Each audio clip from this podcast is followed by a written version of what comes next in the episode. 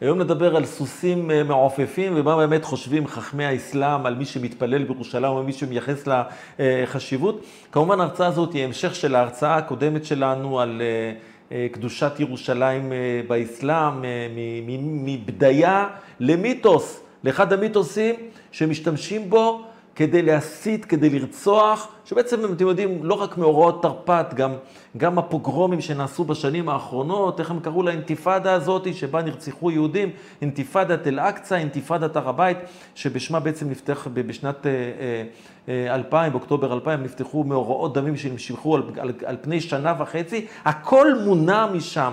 והיום בהרצאה השנייה אני ארצה לברר באמת את המושגים האלה, איך הכל מתחיל, איך הכל מתגבש, ומה באמת חושבים באסלאם על ירושלים, בשקט בשקט, ומה אסור להגיד בקול.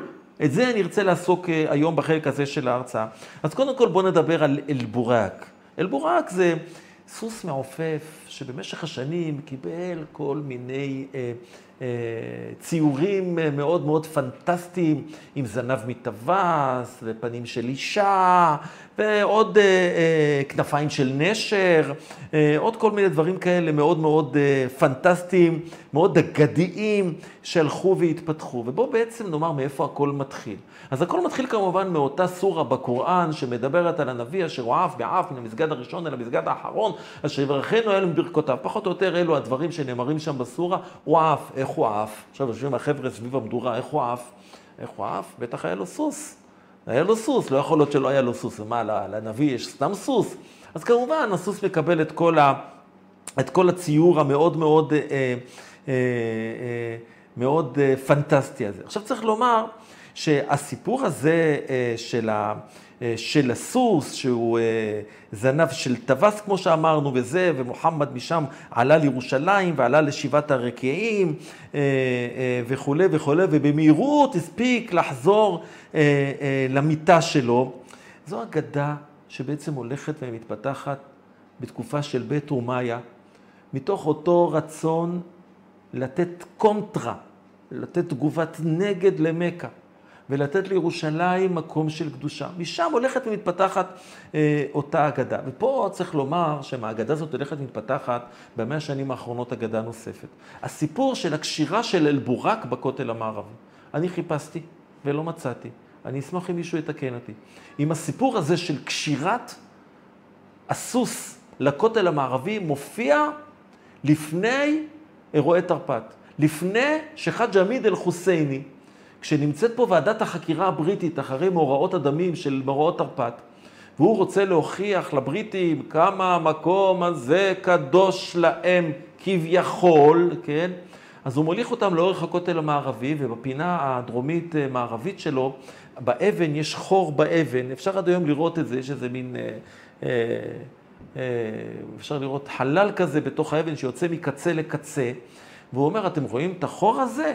זה המקום שבו מוחמד, שהוא טס לירושלים, אתם יודעים איך הוא עף לירושלים. הרי זה ברור שהוא עף לירושלים, איך הוא עף עם הסוס.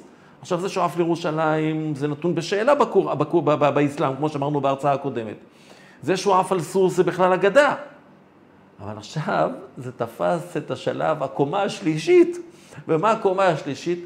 הוא קשר את הסוס בפינה הזאת, ולכן אל-בורק זה, הרחוב הזה הוא רחוב אל-בורק, זה המקום שבו הוא קשר את הסוס. כן, שלא יברח לו כשהוא עולה לשמיים, איך הוא יחזור, יחזור מהשמיים, איך הוא יחזור בחזרה למכה.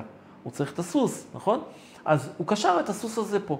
אגב, לימים, כשהיה רואה מנהרת הכותל, זה היה בסוכות תשנ"ז, אה, אה, נדמה לי ספטמבר 1996, שאלו את המוסלמים, את הערבים, שאלו אותם, למה, מה אכפת להם שפתחו את מנהרת הכותל? אמרו, מה זאת אומרת?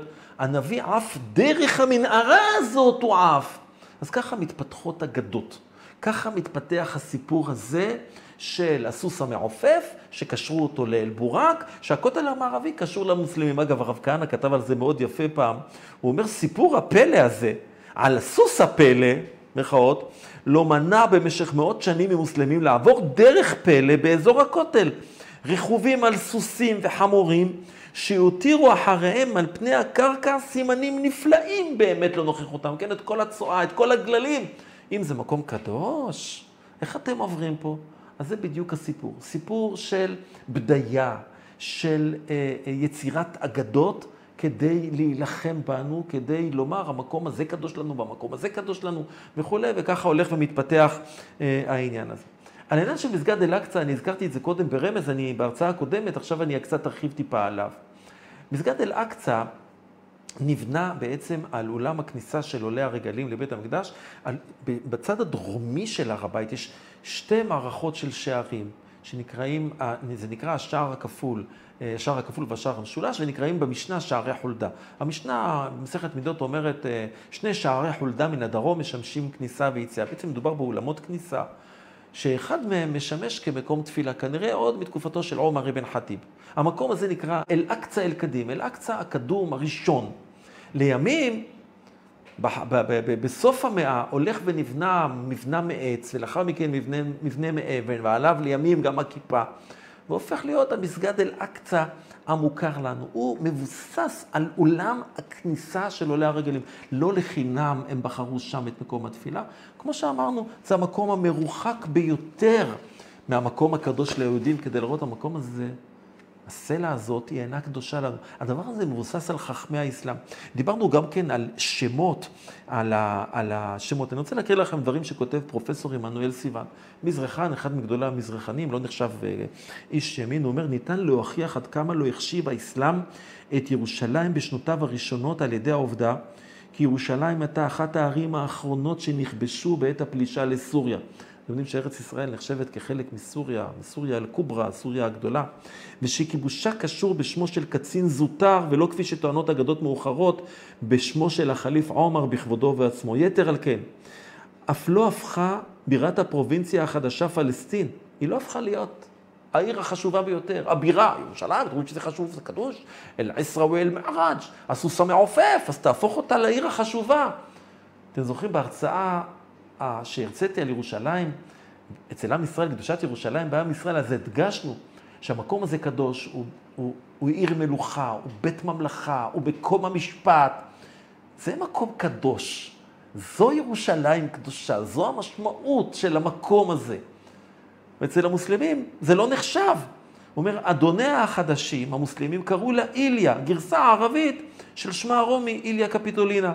העיר גם לא הייתה בירת מחוז פלסטין, זו הייתה בתחילה קיסריה, ואחר כך רמלה. עכשיו, כמו שאמרנו, מי שבעצם נותן את השמות לירושלים זה היהודים, והוא כותב על זה סיוון, ביקשו ליצור תחושת, היהודים שהיו בסביבה של המוסלמים, ביקשו ליצור תחושת ביתיות לעצמם בדתם החדשה, ואכן המסורת המוסלמית קושרת את שינוי השם מאיליה לבס אל מקדס בהשפעתו של המומר היהודי, מה שאמרתי שאני לא חושב שהוא מומר, כעב אל-אחבר. הם קראו לירושלים גם סיון, ציון, כן? אה, אה, אה, היא נקראת אל-קודס ומוקדס ועוד שמות כאלה ואחרים. אגב, חכמי האסלאם, זה הלחיץ אותם, שייתנו לירושלים תוקף של קדושה, ואני רוצה לקרוא לכם דברים שכותבים חכמי האסלאם במשך הדורות, והאם הם דברים שמביאים פרופסור קיסטר, פרופסור חסון, אומרים, לדוגמה, עבד אל-רזיק, עבד אל-רזיק, חכם מוסלמי, אומר, יש לבקר בשני מסגדים. מסגד מכה ומסגד מדינה. הוא לא בא אלא לשלול את מי שמנסה לתת תוקף של קדושה לאל-אקצא. חודייפה, זה אחד מחכמי האסלאם, נראה לי מהסחבה, מהחברים של מוחמד, לו הצטמצם המרחק ביני לבין ירושלים לפרסה אחת, לא הייתי ניגש לשם ולא הייתי רוצה לגשת להתפלל. נדמה לי שיש מקום שאומר, לא הייתי, לא הייתי יורד מהאוכף מה, מה, של הסוס שלי בשביל להתפלל. אה, חכם אחר שהיה חבר של מוחמד אבו דאר, אומר, עדיף בעיניי להתפלל על חולות אדומים, על החולות, מאשר להתפלל בירושלים, באל-אקצא. עדיף להתפלל על החולות. כמובן, רוב חכמי האסלאם, הם הקפידו להתפלל גם כשבאו לירושלים, כשהגב שלהם אל הסלע, והם... גם כששידלו אותם לבוא לבקר בירושלים, הם סירבו. כמו שאמרנו קודם אצל אבן תימה, הוא אומר שלא כדאי אפילו שאסור לתת תוקף של קדושה אה, לירושלים. אה, אחד הדברים שהזכרנו אותו גם כן, זה העניין הזה של תלת אל-חרמין, וכותב על זה פרופסור חסון בצורה מאוד מאוד ברורה. הוא אומר, אין ירושלים נהנית ממעמד של חרם. כשהם משתמשים במושג חרם השריף, תלת אל-חרמין, צריך לומר לכל מוסלמי שיבוא בפניכם, מדובר בשקר, ואתה יודע ששקר. חר, חרם זה מעמד של קדושה. ובמעמד הזה של הקדושה יש כל מיני כללים של כבוד, של פולחן, כמו שאמרנו, איסור לחימה, איסור לחימה, זורקים שם אבנים, בקבוקי תבערה, סלעים על אה, שוטרי מג"ב, כורתים עצים, אז הם כמובן לא מייחסים לזה תוקף של קדושה. ועכשיו נסיים בדברים ש, אה, שאומר לגבי קדושת ירושלים, אה, הוגה דעות סורי, מוסלמי, שאמר דברים של אמת, אבל אז רצו לאכול אותו. כי הוא בעצם חשף את השקר בפני כולם. אחרי מלחמת, מלחמת ששת הימים, אז כמובן העולם הערבי רצה להניע ולהתסיס ולחמם את הלבבות אה, כלפי האסון הגדול שקרה שירושלים נכבשה על ידי היהודים. והם העלו על סדר, על ראש סדר אה, יומם, על ראש שמחתם, את העניין הזה של, אה, של אל-אקצא. אז הוא, אותו הוגה דעות, קוראים לו סדק ג'לאל אל-עזם, כן? הוא בעצם אומר ככה, הוא זועק נגד זה. הוא אומר, המאבק שלנו הוא מאבק אה, טריטוריאלי, הוא מאבק על אדמה, הוא לא מאבק על קדושה. הוא אומר את זה בצורה מאוד מאוד ברורה. אבל כיוון שזה לא נוח, התקיפו אותו. אני אקריא לכם דברים שהוא כותב. אומר, מדוע הרמנו קול זעקה מיוחד על כיבוש ירושלים? אין אנו מעדיפים חלק אחד של המולדת הערבית על חלקה האחר. ואין ירושלים טובה מגרגרי החול בסיני. הוא אומר את האמת. משכם, מקונטרה או מחיפה. חיפה קדושה לנו, כמו שירושלים קדושה לנו.